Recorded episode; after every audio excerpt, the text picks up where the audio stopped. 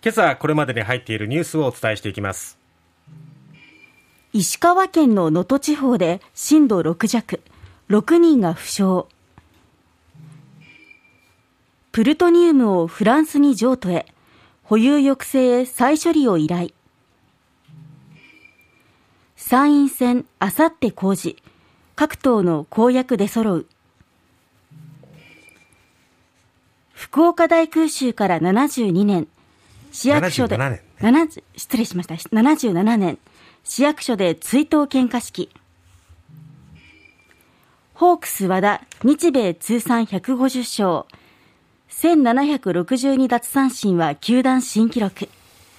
昨日午後3時8分石川県能登地方を震源とする地震がありまして石川県の珠洲市で最大震度6弱を観測しました気象庁によると震源の深さは13キロ。地震の規模を示すマグニチュードは5.4え津波は発生せず北陸電力の滋賀原発に異常はなかったということです。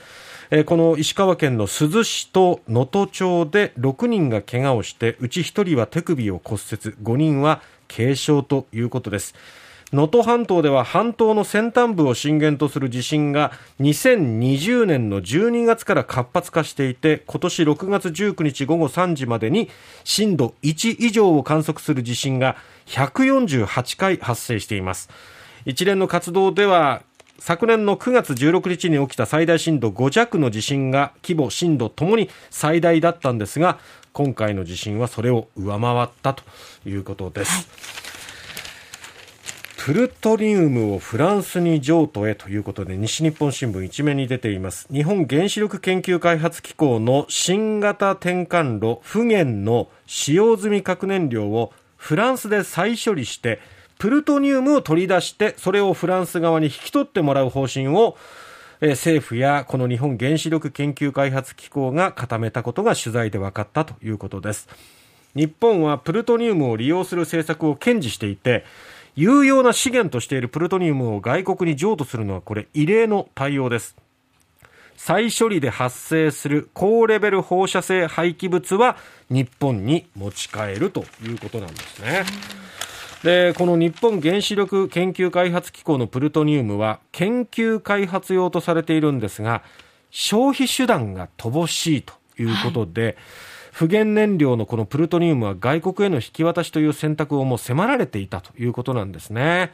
えー、やっぱりこのプルトニウムっていうのは核兵器の材料にもなるので日本でのこの保有量の抑制っていうのが焦点になっていた、はい、じゃあどうするどうするっていうふうに必要に迫られて今回はフランスに譲渡するということになったということなんですね。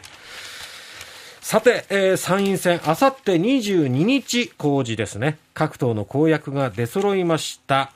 えー、今回の参院選で各党が最重点に掲げるのがロシアのウクライナ侵攻をきっかけとした物価高への対策です、はい、そのアプローチは与野党で異なります与党は事業者への補助金などを通じた対策に比重を置くのに対して野党各党は消費者への直接支援を強く打ち出しています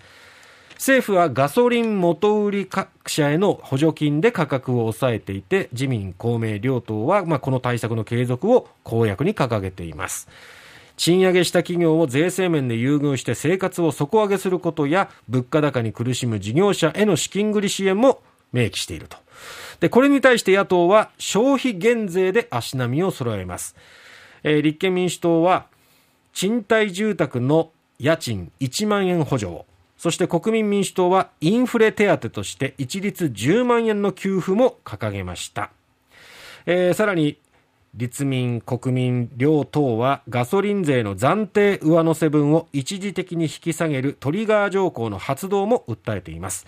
日本維新の会は暫定税率廃止を提案しました。ただ与野党とも裏付けとなる財源は曖昧なままです。えー、その他各党が安全保障で踏み込んだ主張をしているのも特徴です。自民と維新は防衛費については現状の倍となる NATO 北大西洋条約機構諸国並みの対 GDP に2%増額の目安。で、公明党と立民は予算額ありきではないとしながらも防衛力向上の必要性には理解を示しています。共産党は軍拡競争の悪循環に陥るとして防衛力増強には反対と。いうことです。まあ、各社、あ各党、それぞれですね、えー、公約出揃っていますので、これから公示、そして7月10日投票開票に向けて、えー、しっかりまあこのあたりは目を通してほしいなと思います。はい福岡大空襲から77年ですね、昨日6月19日、え、1000人以上の死者・行方不明者が出ました福岡大空襲、えー、77年を迎えた昨日、福岡市中央区にあります市役所で追悼の献花式が行われました。えー、コロナ禍で市主催の追悼式が2020年から中止となっていまして、まあ、その代替行事、変わる行事として規模を縮小した献花式が行われたということなんですね。私も7年前の2015年に追悼式が福岡市民会館で行われた時に、えー、行ってお話を伺ったんですけど、はい、その方は当時、えー、大空襲の時が16歳、17歳だったという女性の方で、はい、えー、博多区の比叡にあります軍事工場で働いていたと。うん、で、この空襲があった翌日ですね、えー、夜が明けて比叡から明の浜まで歩いたと。で、天神あたりはまだ燃えていたっていうことなんですよね、その時。で、ところどころ水が置いてあって、濡らしながら歩いて帰った。そうしないと、もう暑くて暑くて、耐えられなかったということなんですね。で、成果のある能古島のところまで渡ってみたら、もうほとんど福岡市街地は焼け野原だったという話を聞かせてくれましたけれども、そういうふうに、あの、話をしてくれる方もどんどん少なくなっているんで、そういった声をしっかり丹念に拾って、それを後世に語り継ぐことが大事だなと思います。